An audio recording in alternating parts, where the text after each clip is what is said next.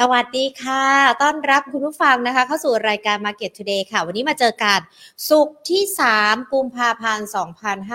2566 นะคะ ถือว่าเป็นวันสุดท้ายของสัปดาห์ ที่เราจะมารีวิวเกี่ยวกับในเรื่องของการลงทุนในตลาดหุ้น เพื่อเตรียมความพร้อมการไปในสัปดาห์หน้ากันด้วยนะคะ ว่าจะเป็นอย่างไรกันบ้าง สัปดาห์นี้ให้น้ำหนักปัจจัยในเรื่องของการประชุมของธนาคารกลางต่างๆ ทั้งเฟดทั้งธนาคารกลางยุโรป รวมไปถึงธนาคารกลางอังกฤษกันด้วย ต่อท่าทีในเรื่องของอัตราดอกเบี้ย เดี๋ยววันนี้พูดคุยกันนะคะนอกเหนือจากการที่มีเฟดประชุมในเรื่องของอัตราดอกเบี้ยกันไปแล้ว ดอกเบี้ยโลกเป็นอย่างไรกันบ้าง เพื่อที่จะเตรียมแผนรับมือการในสัปดาห์หน้า รวมไปถึงฤดูการประกาศงบไตรมาส4กันด้วย หลายกลุ่มออกมาไม่ค่อยสู้ดีนักนะคะทิศทางจะเป็นอย่างไร วันนี้เดี๋ยวพูดคุยในประเด็นนี้กันแหละค่ะ ติดตามกันนะคะผ่าน Market Today ทั้ง Facebook แล้วก็ YouTube Money and Banking Channel ผู้ชมที่เข้ามาแล้วอย่าลืมกด Subscribe กันนะคะที่ YouTube แล้วก็กดไลค์ที่ Facebook กันด้วย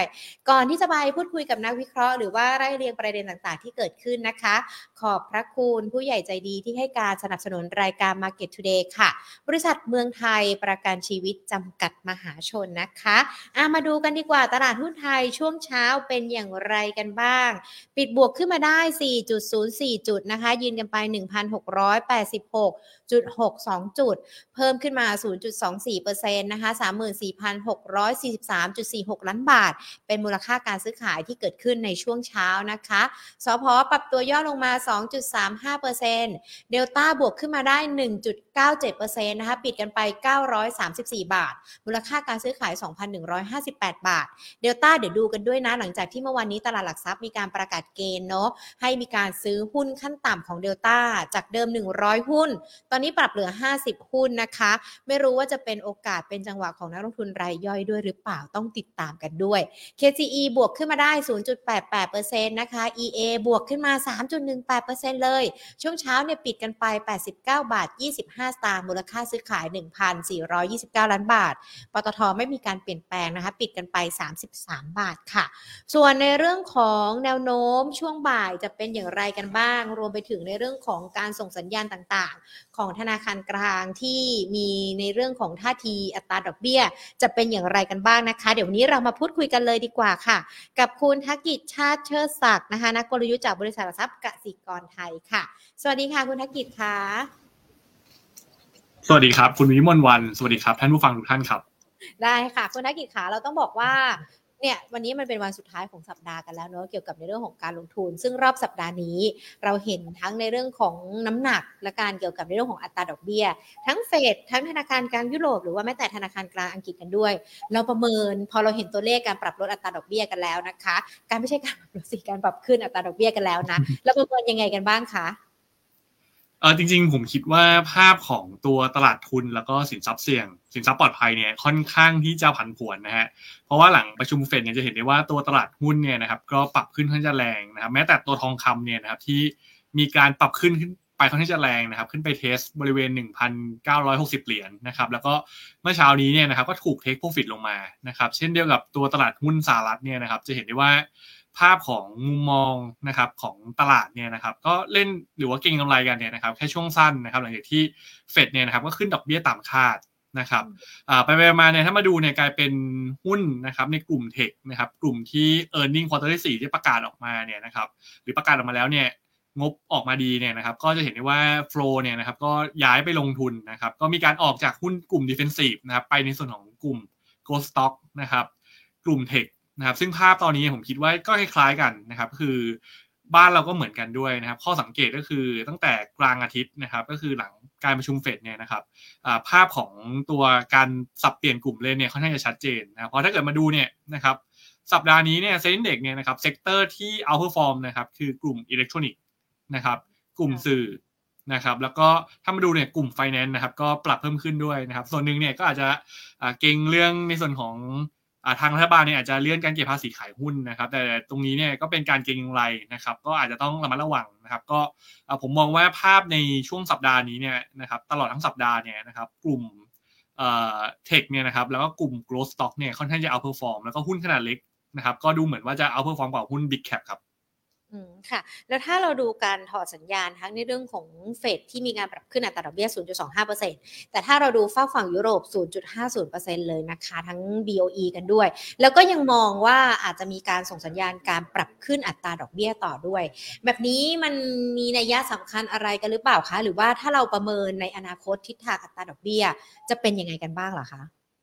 เอ่อผมผมมองแบบนี้ครับ คือภาพของการขึ้นดอกเบี้ยเนี่ยนะครับ ถึงแม้ในส่วนของการประชุมเฟดเมื่อวานนี้เนี่ยนะครับอันในส่วนของท่านประธานเฟดเนี่ยครับก็มีการส่งสัญญาณว่าอาจจะเห็นการขึ้นดอกเบี้ยได้ต่อนะครับ ในปีนี้นะครับแต่ดูเหมือนว่าตลาดจะไม่เชื่อนะครับ เพราะว่าถ้าเกิดมาดูเนี่ยนะครับในส่วนของภาพของตลาดเนี่ยนะครับ ยังเลือกนะครับที่จะนะครับ ที่จะมองว่าการขึ้นดอกเบี้ยฝั่งสหรัฐเนี่ยนะครับ น่าจะขึ้นอีกแค่หนึ่งครั้งนะครับ ก็คือขึ้น ในรอบการประชุมรอบหน้าคือรอบมีนานะครับ แล้วก็ถ้าเกิดมาดูเนี่ยตลาดเลือกที่จะเชื่อว่าอเมริกาเนี่ยนะครับน่าจะยังคงดอกเบี้ยยาวนะครับไปจนถึงนะครับสิ้นปีนะครับอาจจะเห็นการปรับลงในช่วงปลายปีนะครับดังนั้นเนี่ยนะครับผมคิดว่าในช่วงนี้เนี่ยนะครับภาพของการลงทุนเนี่ยนะครับทั่วโลกนะครับภาพใหญ่นะครับผมคิดว่าไม่ได้มีปัจจัยอะไรที่เป็นปัจจัยกดดัน หรือว่าปัจจัยหนุนอย่างมีนัยยะนะครับ คิดว่าตลาดเนี่ยนะครับน่าจะเวทแอนซีนะครับแล้วก็ไปรอนะครับอีกครั้งหนึ่งก็คือการรายงานตัวเลขเงินเฟ้อนะครับในวันวาเลนไทน์นะครับของปีนี้คือวันที่ 14 กุมภานะครับอันนี้เนี่ยนะครับผมคิดว่าวาเลนไทน์ปีนี้อาจจะต้องมาเวทแอนซีนะครับดูตัวเลขเงินเฟ้อครับค่ะ พอเราดูกันเนี่ยเราเหมือนเราจะให้น้ำหนักทางฝักฝั่งของสหรัฐซะส่วนใหญ่หรือเปล่าคะทั้งดอกเบี้ยรวมไปถึงตัวเลขเงินเฟ้อด้วย ใช่ใช่ผมคิดว่าหลังจากนี้เนี่ยนะครับ คือก่อนการประชุมรอบเดือนมีนาเนี่ยนะครับ ซึ่งจริงก็เป็นรอบสำคัญนะฮะเพราะว่ารอบมีนาเนี่ยจะเป็นรอบที่มีการเฉลยดอทพอตนะครับว่าคณะกรรมการ FOMC เนี่ยนะครับเขาจะคาดการดอกเบี้ยนะครับในช่วงปีนี้แล้วก็ปีหน้าอย่างไรนะครับ แต่ก่อนจะไปตรงนั้นเนี่ยนะครับเงินเฟ้อเนี่ยจะเป็นตัวแปรสำคัญนะครับที่จะเป็นตัวกำหนด เพราะว่าในส่วนของเป้าหมายของธนาคารกลางทั่วโลกเนี่ยนะครับเขาจะดูประมาณ 2-3 เรื่องนะครับ เรื่องแรกคือการเติบโตของเศรษฐกิจ นะครับและอันที่สองก็คือตัวเงินเฟ้ออันที่สามคือตลาดแรงงานนะครับ ซึ่งผมคิดว่าคีย์สำคัญเนี่ยนะครับก็คือเงินเฟ้อของอเมริกาในเดือนมกราที่จะประกาศวันที่ 14 กุมภาครับ แล้วก็จริงๆ คืนนี้เนี่ยนะครับตัวเลขตลาดแรงงานเนี่ยตัวเลขสำคัญอันหนึ่งก็คือตัวเลขนอนฟาร์มเพโลกับตัวอัตราการว่างงาน ผมคิดว่าตรงนี้เนี่ยนะครับก็จะเป็นตัวที่กำหนดทิศทางมุมมองเรื่องดอกเบี้ยของฝั่งสหรัฐด้วยนะครับ แต่กล่าวโดยรวมสรุปนะครับ ผมยังค่อนข้างจะเชื่อว่า ภาพของดอกเบี้ยสหรัฐเนี่ยนะครับน่าจะเห็นจุดพีคนะครับหรือว่าอย่างน้อยเนี่ยนะครับก็คือน่าจะเป็นลักษณะคือดอกเบี้ยเนี่ยนะครับไม่น่าจะเห็นการขึ้นเร็วแล้วก็แรงนะครับเพราะว่าตอนนี้เนี่ยเงินเฟ้อในฝั่งอเมริกาทั้งตัว core inflation นะครับในส่วนของ inflation เนี่ยนะครับก็เริ่มที่จะผ่านจุดพีคไปแล้ว แล้วก็เริ่มที่จะปรับลงนะครับถ้าเกิดดอกเบี้ยกับเงินเฟ้อเนี่ยเริ่มที่จะใกล้บรรจบกันเนี่ยผมคิดว่าตรงนี้เนี่ยนะครับอาจจะเป็นตัวสัญญาณนะครับที่ เราเห็นภาพแบบนั้นนะครับ แล้วก็ในส่วนของการส่งสัญญาณในฝั่งของสหรัฐที่จะฮอกนะครับ หรือว่าเร่งขึ้นดอกเบี้ยเนี่ยนะครับ แล้วก็จะเป็นตัวกดดันกดดันตลาดเนี่ยผมคิดว่า น่าจะมีน้ำหนักน้อยลงแล้วล่ะครับค่ะเงินเฟอ้อที่เรารอการที่จะมีการประกาศ เราก็มองว่ามันน่าจะมีทิศทางการปรับลดลงหรือเปล่าคะสองเปอร์เซ็นกรอบเงินเฟอ้อเป้าหมายของสหรัฐที่ตั้งกันไว้นี่ มันอาจจะไม่ไกลเกินเอื้อมแล้วใช่ไหมคะคุณตากิจ เอ่อผมผมคิดนี้ครับคือเงินเฟ้อสหรัฐสองเปอร์เซ็นเนี่ยนะครับจริง ๆ กรอบเนี่ยธนาคารกลางทั่วโลกอะเนี่ยก็ใช้กรอบเนี่ยนะครับก็คือบวกลบสองเปอร์เซ็นต์นะครับแต่เอ่อผมคิดว่าเนื่องจากสองสามปีที่ผ่านมาเนี่ยเราเจอเจอปัญหาในส่วนของประเด็นเรื่องสงครามรัสเซียยูเครนด้วยนะครับแล้วก็ในส่วนของการเปิดเมืองอในส่วนของทั่วโลกนะครับดังนั้นเนี่ยนะครับ ภาพของเงินเฟ้อรอบนี้เนี่ยนะครับผมคิดว่าคงไม่ได้ลงกลับไปในระดับ 2%เร็วๆเนี่ยนะครับคิดว่าราคาน้ำมันเนี่ยนะครับก็ยังคงเป็นปัจจัยนะครับที่กำหนดทิศทางนะเพราะว่าถ้าเกิดมาดูณปัจจุบันเนี่ยน้ำมันดิบยังคงยืนบริเวณ 80 เหรียญได้นะครับ ซึ่งผมคิดว่าการที่เงินเฟ้อเนี่ยจะลงไปใกล้ๆ2%เนี่ยอย่างน้อยเนี่ยภาพของน้ำน้ำมันเนี่ยนะครับก็ควรที่จะกลับลงไปต่ำกว่าบริเวณ 60 เหรียญนะครับ ซึ่งตรงนี้ผมคิดว่าเงินเฟ้อของอเมริกาอาจจะต้องใช้เวลานะแต่โดยรวมเนี่ย แค่เห็นสัญญาณว่ามันผ่านพีคไปแล้ว หรือว่าเริ่มที่จะขยับกรอบลงหรือว่าแกว่งตัวลงเนี่ยผมคิดว่าตรงนี้เป็นสัญญาณที่ดีกับตลาดทุนครับ อืมค่ะ อันนี้เป็นปัจจัยต่างประเทศที่เราติดตามกันแล้วก็เฝ้าดูกันด้วย เพราะว่ามันมีผลต่อในเรื่องของทั้งตลาดการเงิน แล้วก็ตลาดลงทุนตลาดทุนกันด้วยนะคะ ทีนี้พอมองย้อนกลับมาในบ้านเรากันบ้างเศรษฐกิจก็ดีแล้วแหละ ในเรื่องของการท่องเที่ยวก็มีการปรับตัวฟื้นขึ้นแล้ว แต่อีกหนึ่งเรื่องที่อาจจะมีผลต่อในเรื่องของการลงทุนเลยก็คือ ผลประกอบการของบริษัทจดทะเบียนไตรมาสสี่ที่ผ่านมาที่มีการประกาศออกมาหลาย ๆ กลุ่มก็ก็แย่ลงไปเหมือนกันนะคะ เราประเมินยังไงกันบ้างเกี่ยวกับ ผลประกอบการของบริษัทจดทะเบียนไทยบ้านเรากันนะคะครับคุณวิวิมลวันอันนี้ผมเห็นด้วยเลย เพราะว่าถ้ามาดูช่วงนี้เนี่ยนะครับคือภาพใหญ่เนี่ยนะครับพอประชุมเสร็จผ่านไปแล้วประชุมธนาคารกลางต่างๆ มันผ่านไปแล้วเนี่ยในส่วนของสไลด์ที่ผมขึ้นมาก็คือในส่วนของวันประกาศงบนะครับในส่วนของงบไตรมาสที่4นะฮะอาจจะเห็นได้ว่าจากในรูปเนี่ยนะครับ ตัวงบของบริษัทจดทะเบียนส่วนใหญ่เนี่ยนะครับก็จะมีการประกาศหลักๆเลยเนี่ยก็คือตั้งแต่วันที่ 10 กุมภาเป็นต้นไปก็คือช่วงปลายสัปดาห์หน้านะครับ แล้วก็จะทยอยประกาศนะครับ ไปจนถึงเกือบสิ้นเดือนเลยนะครับ ซึ่งภาพตรงนี้เนี่ยนะครับ ข้อสังเกตนะครับในช่วงที่ผ่านมาก็คือเราเห็นตั้งแต่กลุ่มธนาคารพาณิชย์เนี่ยนะครับ ประกาศงบนะครับกำไรออกมาเนี่ยนะครับหลาย ๆ บริษัทนะครับ ในกลุ่มแบงค์เนี่ยนะครับจะเห็นได้ว่ามีการตั้งสำรอง นะครับเพิ่มขึ้น อันที่2นะครับงบเนี่ยนะครับของธนาคารส่วนใหญ่เนี่ยก็ออกมาต่ำคาดนะครับ จะเห็นได้ว่ากลุ่มธนาคารเนี่ยนะครับงบออกมาก็ไม่ค่อยดีเท่าไหร่นะครับ ในส่วนของช่วงที่ผ่านมาเนี่ยนะครับก็เป็นช่วงที่นักวิเคราะห์เนี่ยก็มีการทำพรีวิวผลประกอบการนะครับก็คือช่วงอาทิตย์2อาทิตย์ที่ผ่านมาเนี่ยจะเห็นได้ว่ากลุ่มพลังงานตั้งแต่กลุ่มต้นน้ำนะครับกลุ่มพลังงานอย่างปิโตรเคมีโรงกลั่นเนี่ยนะครับเพราะ ตัวสี่เนี่ยงบไม่ค่อยดีนะครับ ก็คือบางบริษัทเนี่ยกลับมาขาดทุนนะครับ ทั้งในส่วนของสต็อกน้ำมันนะครับ ที่อาจจะออกมาไม่ดีนะครับ ในส่วนของตัวภาพของ Impact นะครับ ในส่วนของตัวราคาพลังงานที่เริ่มปรับลงนะครับแล้วก็ถ้าเกิดมาดูนอกจากกลุ่มพลังงานเนี่ยกลุ่มพวกเกษตรนะครับ ตรงนี้เนี่ยจะเห็นได้ว่ากลุ่มที่เกี่ยวข้องกับพวกราคาหมูเห็ดเป็ดไก่เนี่ยนะครับ งบนะครับใน quarter สี่ก็ไม่ค่อยดีเท่าไหร่นะเพราะว่าเป็นช่วงที่ราคาพวกสินค้าเกษตรเนี่ยปรับลงนะครับแล้วก็อีกส่วนหนึ่งก็คือเป็นช่วง low season ของฤดูกาลส่งออกนะครับก็กำไรของกลุ่มเหล่านี้นะครับใน quarter ที่สี่เนี่ยจะออกมาไม่ดีนะครับกลุ่มที่คิดว่ากำไรจะออกมาดีส่วนใหญ่จะเป็นกลุ่มเปิดเมืองนะครับอย่างเช่นกลุ่มท่องเที่ยวนะครับกลุ่มโรงแรมนะครับที่เห็นการฟื้นตัวของกำไร เพราะว่าอันนี้เขาจะชัดเจนเลยว่า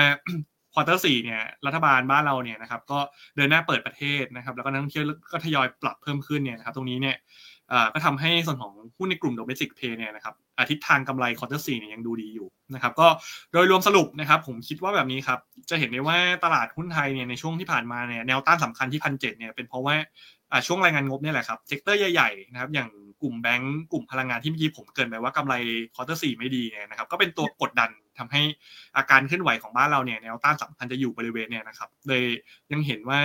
ภาพของหุ้นไทยที่ไม่ไปไหนเนี่ยนะครับ ก็คือเป็นเพราะว่า sector ใหญ่ๆเนี่ยนะครับที่คาดหวังว่าจะดันให้ทะลุเนี่ยมันมันไม่เป็นแบบนั้นนะครับ อืมแล้วเราประเมินไหมคะว่าในเรื่องของผลประกอบการของบริษัทจดทะเบียนแนวโน้ม จะเป็นยังไงกันบ้างหลังที่เราเจอไตรมาสสี่เนี่ยค่อนข้างที่จะปรับตัวลดลงไปในหลายกลุ่มเลยนะคะไตรมาสหนึ่งของปีนี้เราประเมินยังไงกันบ้างล่ะคะครับอ่าจริงๆอย่างนี้ครับคือเราเพิ่งมีการทำ e a r n i n g preview ในส่วนของงบนะครับในส่วนของงบควอเตอร์สี่แล้วก็กำไรปีสองสามนะครับจากในรูปเนี่ยจะเห็นได้ว่าภาพของ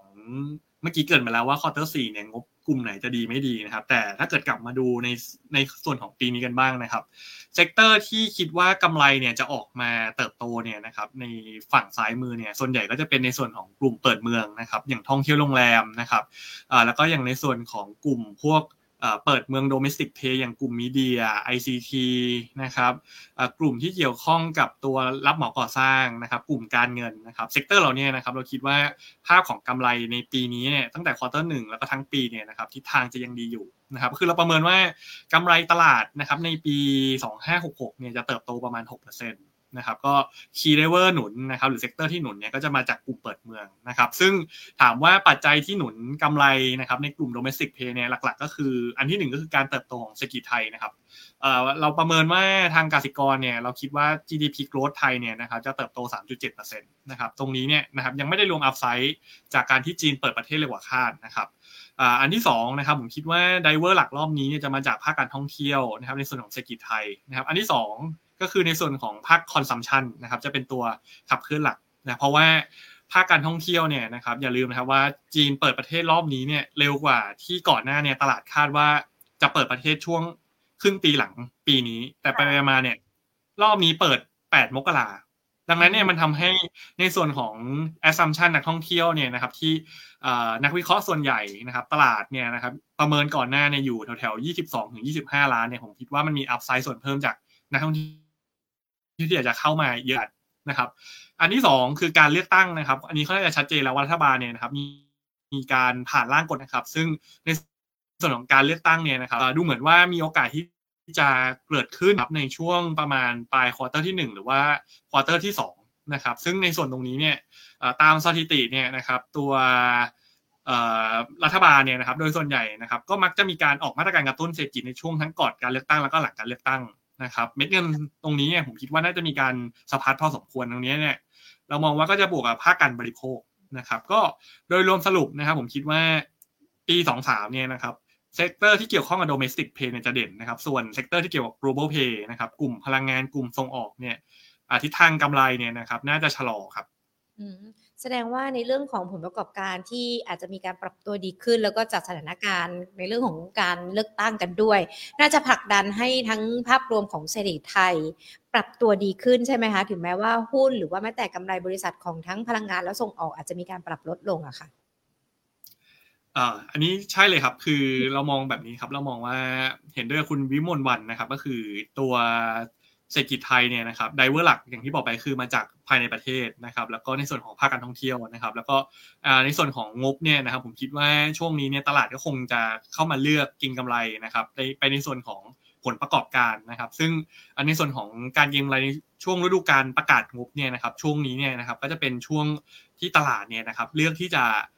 เข้ามาโฟกัสนะครับเพราะว่าภาพใหญ่ไม่ได้มีปัจจัยอะไรใหม่นะครับ ก็ภาพของตัวตลาดหุ้นไทยด้วยนะครับ ทั้งการเติบโตของกำไร ตลาดที่เมื่อกี้เกริ่นไป แล้วก็เศรษฐกิจไทยที่ยังเห็นการเติบโต แล้วก็ทิศทางของทางค่างเงินด้วยนะครับที่จะเป็นปัจจัยหนุนนะครับค่ะค่าเงินช่วงนี้ก็ top form เหมือนกันนะ เดี๋ยวก็มีการปรับย่อลงมาหรือว่าอาจจะแข็งค่าอ่อนค่านี่มีให้เห็นกันอยู่ในช่วงระยะเวลานี้เลยนะคะ ประเมินสถานการณ์นี้มีผลยังไงกันบ้างไหมคะครับผมผมประเมินว่าภาพของค่าเงินเนี่ยนะครับ สิ่งที่มีผลก็คือทิศทางของ fund flow นะครับเอ่อเราจะเห็นได้ว่าตั้งแต่ต้นปีนะครับ driver นะครับหรือว่า investor ที่ขับเคลื่อนตัวตลาดหุ้นไทยเนี่ยหลักๆ ก็คือในส่วนของ investor จากต่างประเทศนะครับ ก็คือเราเห็นต่างชาติเนี่ยเข้ามาซื้อสุทธิในส่วนของหุ้นไทยเนี่ยนะครับ ติดต่อกันนะครับ อาจจะมีในช่วงเนี่ยนะครับหนึ่งสองอาทิตย์ที่ผ่านมาในที่ต่างชาติมีการสลับขายในส่วนของตัวหุ้นไทยนะครับอ่าและอีกส่วนหนึ่งเนี่ยนอกจากตัวตลาดตลาดหุ้นเนี่ยตัวตลาดตราสารหนี้นะครับ จะเห็นได้ว่าต่างชาติก็เข้ามาซื้อสุทธิเหมือนกันนะครับ ซึ่งตรงนี้เนี่ยนะครับก็เป็นผลจากภาพของหนึ่งเลยก็คือ ภาพใหญ่นะครับ ตัวมุมมองเรื่องเงินเฟ้อสหรัฐผ่านทีไปแล้ว แล้วก็มุมมองเรื่องตลาดเนี่ยเริ่มจะเชื่อว่าดอกเบี้ยสหรัฐเนี่ยนะครับน่าจะเริ่มเห็นการอ่ายูเทิร์นนะครับทำให้ในส่วนของตัวสกุลดอลลาร์เนี่ยนะครับหรือว่าค่าเงินดอลลาร์เนี่ยกลับมาอ่อนค่าต่อเนื่อง ตรงนี้มันทำให้ในส่วนของค่าเงินในสกุลตรงข้ามในฝั่งเอเชียนะครับเราเห็นโฟลเนี่ยเข้ามาซื้อเนี่ยนะครับไม่ใช่แค่บ้านเรานะครับก็คือซื้อทั้งภูมิภาคนะครับ อีกส่วนหนึ่งก็คือการที่จีนเปิดประเทศเร็วกว่าคาดด้วยนะครับ ตรงนี้เนี่ยเนื่องจากเศรษฐกิจไทยเนี่ยพึ่งพาในส่วนของทั้งทั้งท่องเที่ยวของจีนส่งออกจากจีนนะครับทำให้ในส่วนตรงนี้เนี่ยทำให้มุมมองตลาดเนี่ยเชื่อว่าเศรษฐกิจไทยจะฟื้นตัว แล้วก็ดุลบัญชีจะสะพัดดุลการค้าดุลบริการเนี่ยจะเพิ่มขึ้นทำให้บาทเนี่ยแข็งค่าต่อนะครับ บาทนะครับตอนนี้เนี่ยนะครับก็คือแกว่งตัวบริเวณต่ำกว่า 33 บาทนะครับมีลงไปต่ำแถวๆเกือบ 32.6 32.7 เนี่ยแข่งค่าเกือบ เกิน 15%นะครับนับตั้งแต่ปลาย quarter ที่ 3 ที่อยู่ที่ 38 บาท ตรงนี้เนี่ยมันก็เลยทำให้ต่างชาติเนี่ยนะครับไหลเข้านะครับ เอาเงินเนี่ยขนเงินมาลงทุนในส่วนของตลาดตราสารหนี้และตลาดทุนในในส่วนของบ้านเราอะครับคือเงินบาทที่แข็งนี่แหละครับเป็นปัจจัยทำให้ flow ต่างชาติเนี่ยยังไหลเข้า ซึ่งถามของมุมมองของเราเนี่ยผมเชื่อว่าอันนี้เนี่ย key สำคัญก็คืออยู่ที่มุมมองเรื่องดอกเบี้ยกับค่าเงินดอลลาร์ครับ อันนี้จะเป็นตัวกำหนดทิศทาง fund flow ครับ ถ้ากล่าวโดยสรุปแล้วจากปัจจัยต่างๆ ที่เราคุยกันมาทั้งต่างประเทศแล้วก็ในประเทศ ในช่วงรอบเดือนกุมภาพันธ์นี้ ตลาดหุ้นก็ยังคงน่าสนใจสำหรับนักลงทุนใช่ไหมคะ แล้ววิธีการการกำหนดกลยุทธ์หรือว่าแม้แต่ธีมการลงทุน ที่เหมาะสมสำหรับนักลงทุนในช่วงนี้ต้องเป็นยังไงกันบ้างคะคือในช่วงนี้นะครับ ถ้าเอาเป็นระยะสั้นเนี่ยผมคิดว่าหนึ่งเลยในช่วงเดือนกุมภาเนี่ยนะครับจะมีสองอีเวนต์สองส่วน นะครับก็คือหนึ่งก็คือเป็นช่วงที่บริษัทจดทะเบียนเนี่ยประกาศผลประกอบการ quarter ที่สี่นะครับดังนั้นเนี่ยนะครับแนวคิดหรือไอเดียในการแนะนำนะครับในช่วงที่ประกาศงบ quarter สี่เนี่ยผมคิดว่าจะแบ่งเป็น 2 ไอเดียที่เราแนะนำนะครับในส่วนของทางกสิกรนะครับ อันนี้หนึ่งนะครับผมคิดว่าในช่วงเนี่ยนักลงทุนเนี่ยนะครับถ้าจะลงทุนเนี่ยนะครับผมแนะนำให้เลือกอยู่ในหุ้นนะครับที่คิดว่าผลประกอบการ quarter ที่สี่เนี่ยนะครับกำไรนะครับของบริษัทที่เราจะลงทุนเนี่ย โต Q on Q และ year on year นะครับหมายความว่ากำไรเนี่ยเติบโตแข็งแกร่ง และถ้าจะให้ดีเนี่ยนะครับ ถ้าเราหาหุ้นที่กำไรปีเนี่ยนะครับทั้งปีเนี่ยเติบโตได้มากกว่า 15%ได้เนี่ยผมคิดว่าหุ้นที่งบดี outlook ดีนะครับ ตรงนี้เนี่ยนะครับเราจะปลอดภัยนะครับ แล้วก็เรียกได้ว่าน่าจะมีแรงเก็งกำไรไปกับหุ้นพวกนี้นะครับ investor จะชอบหุ้นที่งบโตนะครับ อะไรที่เป็นของดีเนี่ยผมคิดว่า ตรงนี้เนี่ยนะครับน่าจะเป็นตัวเลือกนะครับในส่วนของมุมมองที่ตลาดเนี่ยเลือกที่จะเข้าไปลงทุนนะครับ ซึ่งถามว่าในส่วนตรงนี้เนี่ยที่ผมเกริ่นไปเนี่ยเราก็มีการคัดกรองหุ้นมาให้นะครับ กลยุทธ์เนี่ยเราเลือกธีมแรกก็คือธีมนี้นะครับ หุ้นที่เรากรองได้เนี่ยก็จะมีประมาณ 8 บริษัทนะครับ อันที่ 1 คือตัว SNNP นะครับ อันที่ 2 คือหุ้นตัว ZEN นะครับ หุ้นตัวที่ 3 คือ BJC นะครับ b e r r y 8 Clinic HSR นะครับ แล้วก็ Plan B แล้วก็ตัวสุดท้ายคือ WARRIX นะครับ บริษัทเราเนี่ยนะครับ งบ quarter สี่ครับเราคาดว่ากำไรเนี่ยจะโตทั้ง Q on Q year on year แล้วปีนี้โตเกิน15%นะครับ อย่างตัวศรีนานาพรเนี่ยนะครับ อันนี้เนี่ยได้อานิสงส์จากในส่วนของจีนเปิดประเทศนะครับ เข้ามาเที่ยวในบ้านเราแล้วก็อาจจะมีการซื้อสินค้า ซึ่ง Product Champion ของบริษัทนี้ก็คือตัวเบนโตะนะครับ ผมคิดว่ากำไรเนี่ย quarter สี่จะดีนะครับ quarter หนึ่งดีต่อ ปีนี้กำไรโตเกิน 15%นะครับ อย่างตัว BJC นะครับผมคิดว่าในส่วนของภาพของตัวกลุ่มค้าปลีกเนี่ยอันนี้ชัดเจนเลยนะครับว่ากำไร quarter ที่สี่นี้เราเลือกมาแล้วนะครับ BJC เนี่ยคิดว่ากำไรจะโตนะครับ year on year Q on Q นะครับแล้วก็ที่สำคัญเนี่ยนะครับในส่วนของราคาหุ้นนะปัจจุบันเนี่ยนะครับผมคิดว่าจริงๆก็มีปัจจัยหนุนจากการฟื้นตัวของภาคการท่องเที่ยวนะครับ ที่กลับมาแล้วก็ในส่วนของ ตอนนี้ถ้ามาดูในกลุ่มฐานลากนะครับ หรือว่ากลุ่มเคขาลากเนี่ยนะครับก็ได้อานิสงส์นะครับจากภาพของราคาพลังงานที่ปรับลงนะครับเมื่อวานนี้เราเห็นอย่างในส่วนของทางกบนเนี่ยเพิ่งจะมีการปรับลดนะครับ ในส่วนของตัวราคาน้ำมันดีเซลนะครับลงอีก 0.5 สตางค์นะครับตรงนี้เนี่ยผมคิดว่าถ้าเกิดราคาน้ำมันเนี่ยลง ซึ่งมันเป็นต้นทุนของการขนส่งนะครับกำลังซื้อก็น่าจะดีขึ้นนะครับ BJC ก็จะได้ประโยชน์จากภาพของกำลังซื้อที่ฟื้นครับ แล้วก็จริงๆมีหลายตัวเลยครับ อย่าง H&R นะครับผมคิดว่าก็เป็นบริษัทโรงแรมในฝั่งยุโรปที่น่าสนใจเหมือนกันนะครับ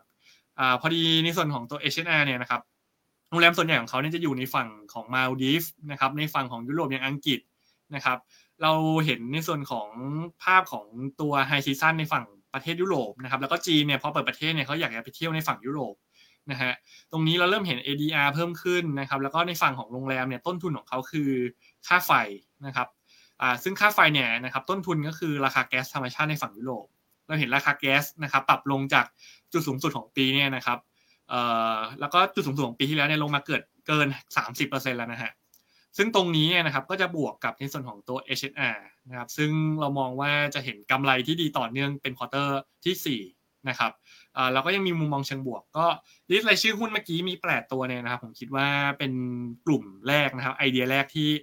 ในช่วงเนี่ยช่วงที่ประกาศงบผมคิดว่าอยู่กับกลุ่มพวกนี้นะครับ น่าจะดีครับ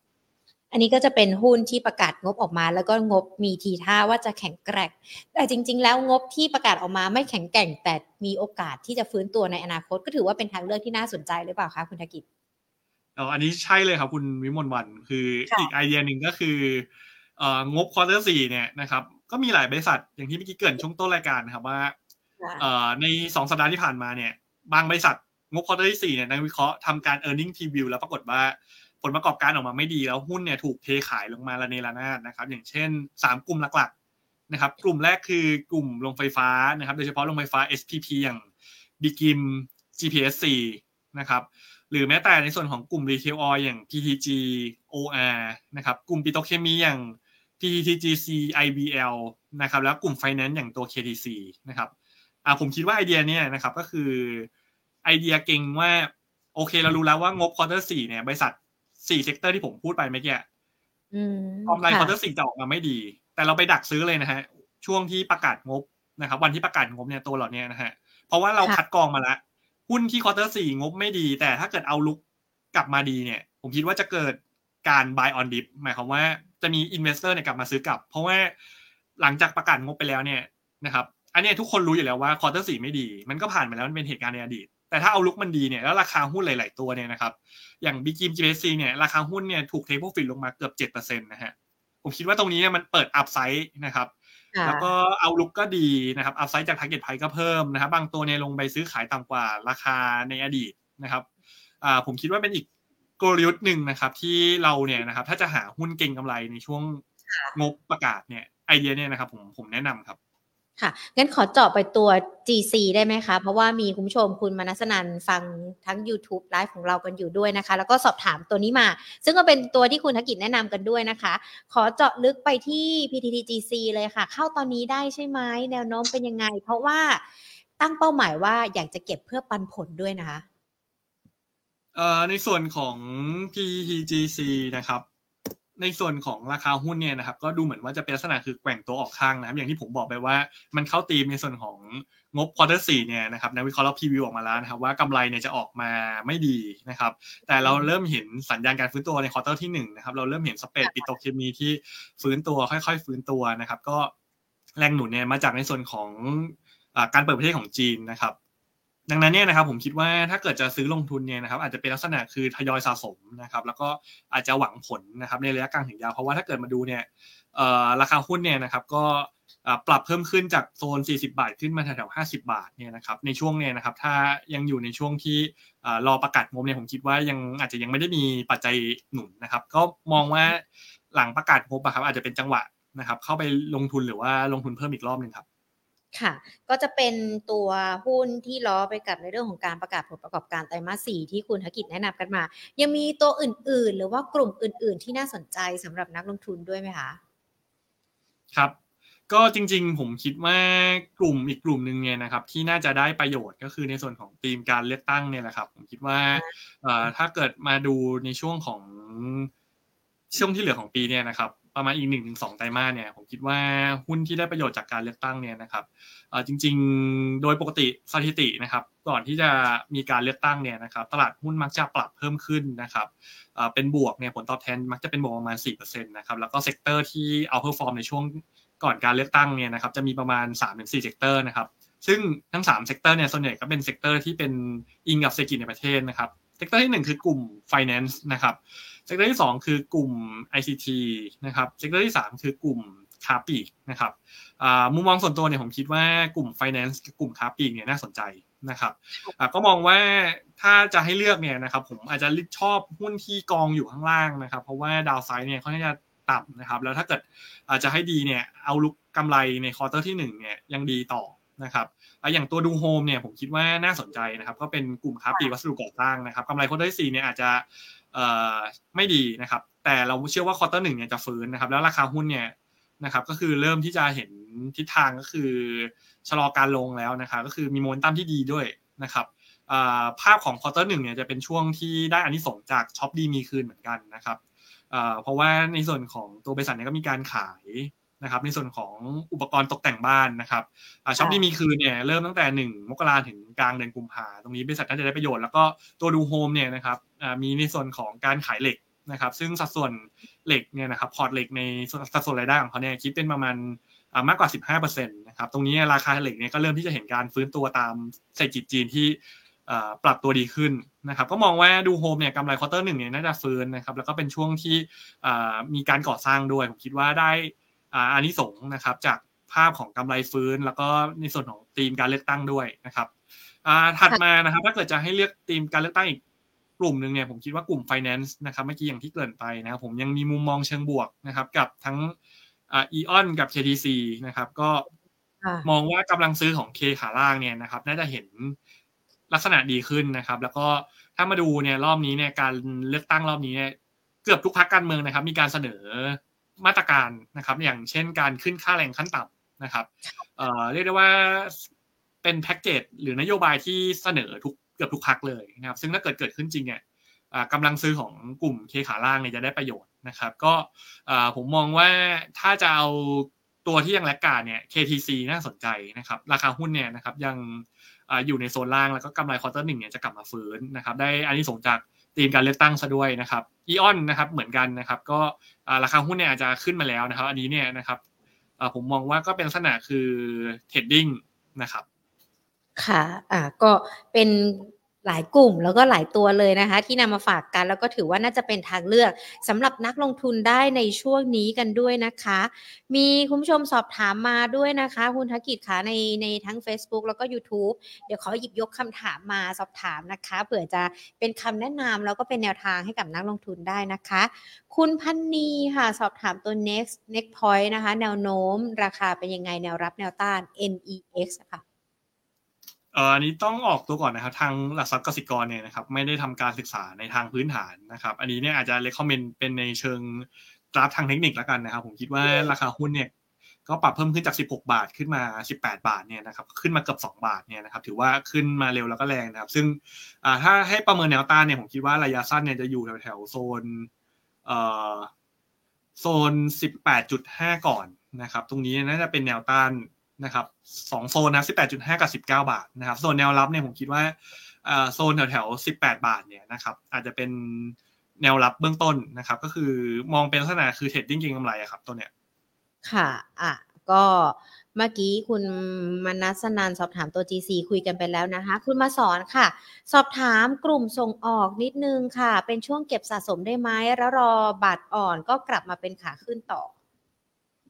แนะนำกลุ่ม คิดว่ากลุ่มเนี่ยนะครับ คือเท่าที่นักวิเคราะห์ทางกสิกรเนี่ยนะครับทำ e a r n i n g preview เนี่ยนะครับ งบโดยภาพรวมส่วนใหญ่เนี่ยนะครับ ก็ไม่ค่อยดีนะครับ ก็คือกำไรเนี่ยชะลอนะครับ อย่างที่บอกไปว่า ภาพของราคาพวกพวกสัตว์เนี่ยนะครับ เนื้อสัตว์เนี่ยนะครับ ส่วนใหญ่ก็คือปรับตัวลงนะครับ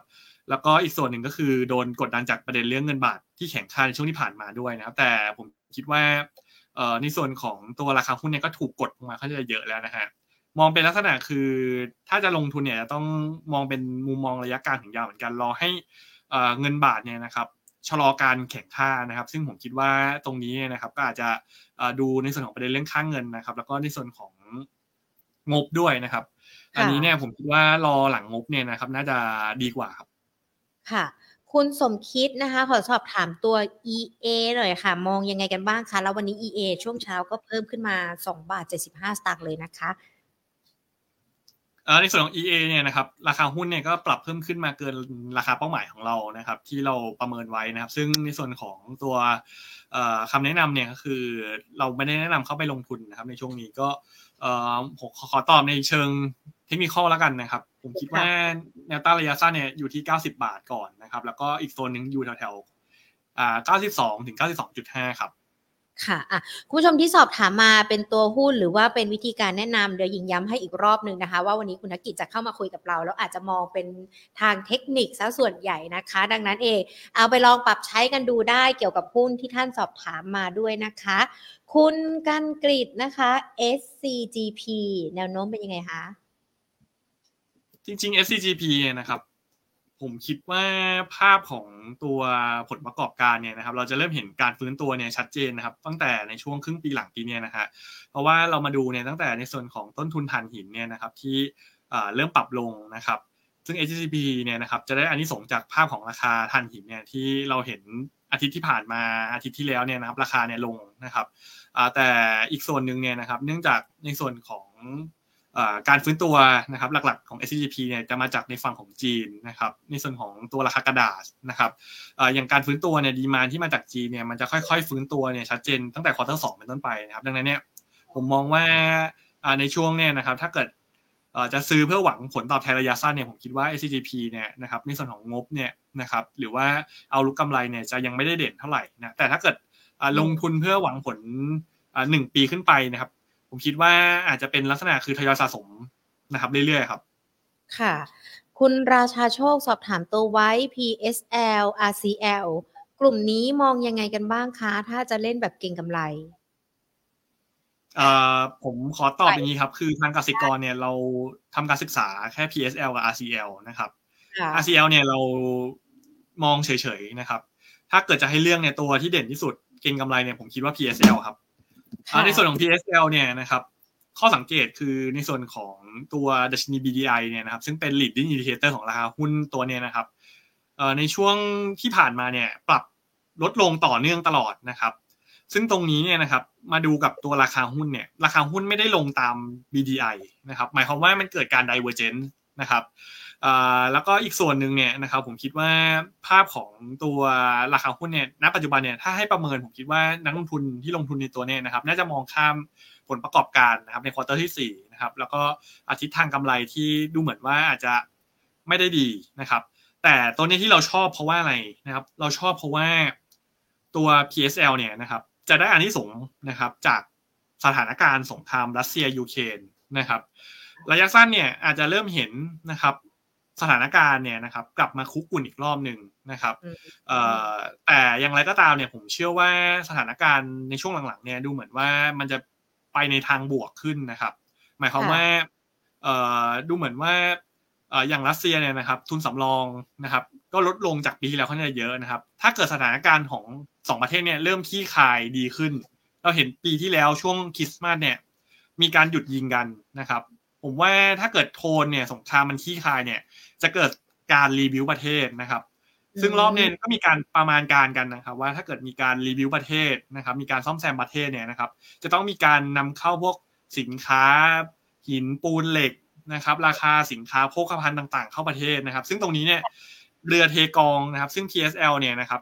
จะได้อานิสงส์มหาศาลนะครับ จากสถานการณ์สงครามที่มันคลี่คลายและมีการ rebuild ประเทศนะครับมีการประมาณการกันว่างบ นะครับในการรีวิวประเทศรอบเนี่ยนะครับมากกว่าโอลิมปิกนะครับช่วงที่มีการสร้างนะครับ หรือว่าสนามแข่งขันโอลิมปิกนะครับถึง 8 เท่านะครับตรงนี้ผมคิดว่าก็จะเป็น catalyst หนุนราคาหุ้นนะครับสำหรับตัวนี้ผมคิดว่ามองเป็นถือระยะกลางครับระยะสั้นอาจจะไม่ใช่หุ้นที่แบบขึ้นวือหวานะครับ แต่ถ้าเกิดถือระยะกลางถึงยาวได้ ผมคิดว่าดูที่สงครามรัสเซียยูเครนเลยครับ ค่ะอ่างั้นขอปิดท้ายที่คำถามของคุณอิทธินะคะ ที่อยากขอแนวรับตัว BCH ค่ะ กับ IMH แนวรับ BCH นะครับ ผมคิดว่าอยู่แถวแถวโซนเอ่อยี่สิบเอ็ดจุดสามครับ ค่ะ แล้วก็ตัว IMH IMH ผมคิดว่าแถวๆเนี้ยครับ ก็คือโซนอยู่แถวๆสิบสี่จุดสามแถวๆเนี้ยครับ คือถ้าเกิดไม่ต่ำกว่าสิบสี่บาทเนี่ยนะครับ ผมคิดว่าเอ่อน่าจะเป็นลักษณะคือแกว่งขึ้นต่อนะครับ แล้วก็แนวต้านระยะสั้นคงอยู่แถวๆสิบห้าจุดหนึ่งโซนนั้นนะครับ ค่ะ อ่า ได้เลยค่ะ วันนี้ ครอบคลุมนะคะคุณทักกิจขาทั้งในเรื่องของมุมมองดอกเบี้ย รวมไปถึงในเรื่องของงบกันด้วยที่มีการประกาศออกมา มีทั้งงบที่แข็งแกร่งแล้วก็นักลงทุนเข้าไปลงทุนได้กับงบที่อาจจะประกาศออกมา แล้วอาจจะอ่อนแอ แต่ว่าในอนาคตมีทิศทางการเติบโต ก็เป็นทางเลือกให้กับนักลงทุนได้นะคะ วันนี้ขอบพระคุณมากๆเลยนะคะ แล้วโอกาสหน้าพูดคุยกันอีกนะคะ ครับ สวัสดีครับคุณวิมลวันสวัสดีครับ ท่านผู้ฟังท่านคุณผู้ชมคะต้องบอกว่าวันนี้เราพูดคุยกันเกี่ยวกับในเรื่องของมุมมอง สัปดาห์นี้ให้น้ำหนักในเรื่องของอัตราดอกเบี้ยนะคะ แต่ว่าสัปดาห์หน้าก็ยังคงมีประเด็นต่างๆ ที่ต้องติดตาม ได้หุ้นหลากหลายตัวหลากหลายกลุ่มเลยนะคะอาทักทายกันดีกว่าสำหรับคุณผู้ชมที่ติดตามกันคุณพีรพงศ์คุณพันนีอาจารย์วิชัยสวัสดีค่ะ คุณมนัสนานคุณมาสอนคุณสมคิดสวัสดีทุกทุกท่านเลยนะคะคุณกันกรีกันกริดหรือเปล่าถ้าหญิงอ่านชื่อผิดขออภัยด้วยนะคะ คุณราชาโชคสวัสดีค่ะ คุณอิทธิสวัสดีค่ะ คุณนิรมนขอบพระคุณนะคะสำหรับความคิดเห็นแล้วก็ขอบพระคุณด้วยนะคะ ที่ติดตามกันทุกวันเลยเนาะคุณดุษฎีสวัสดีค่ะ คุณบุญพาสวัสดีนะคะ และสวัสดีทางด้านของ Facebook หลาย ๆ ท่านเลยนะคะ ที่พูดคุยกัน คุณชาวนาน คุณแอมลักกี้ คุณใหญ่ ๆ น้องเมย์สวัสดีค่ะ คุณทิพย์สวัสดีค่ะ คุณสุทันนะคะ สวัสดีค่ะ ถ้าอ่านชื่อใครผิดขออภัยกันด้วยนะคะ Market Today ของเรามีวันจันทร์ถึงวันศุกร์บ่าย2โมงมีนักวิเคราะห์มาพูดคุยทุก ๆ วันเลยนะคะ แนะนำแล้วก็ให้คำเขาเรียกว่าอะไรคำแนะนำการลงทุนรวมไปถึงจับทิศจับทางจับจังหวะในการลงทุนด้วยนะคะ ดังนั้นถ้าไม่อยากพลาดการมาเป็นเพื่อนกันใน Facebook นะคะ กดไลค์เพจ Money and Banking Channel และกด YouTube Subscribe กันนะคะ Subscribe กันที่ YouTube ของเรา Money and Banking Channel เพื่อที่จะไม่พลาดในเรื่องของการลงทุนนะคะ คุณมันพาอย่าลืมกด Subscribe กันที่ YouTube เนาะเดี๋ยวพอรอบหน้าไลฟ์สดกันมาถามคำถามตัว AAV คนแรกเลยนะคะ แล้วเดี๋ยวหญิงจะหยิบยกคำถาม มาถามนักวิเคราะห์ให้ค่ะ วันนี้หมดเวลาแล้วนะคะลากันไปก่อน สวัสดีค่ะ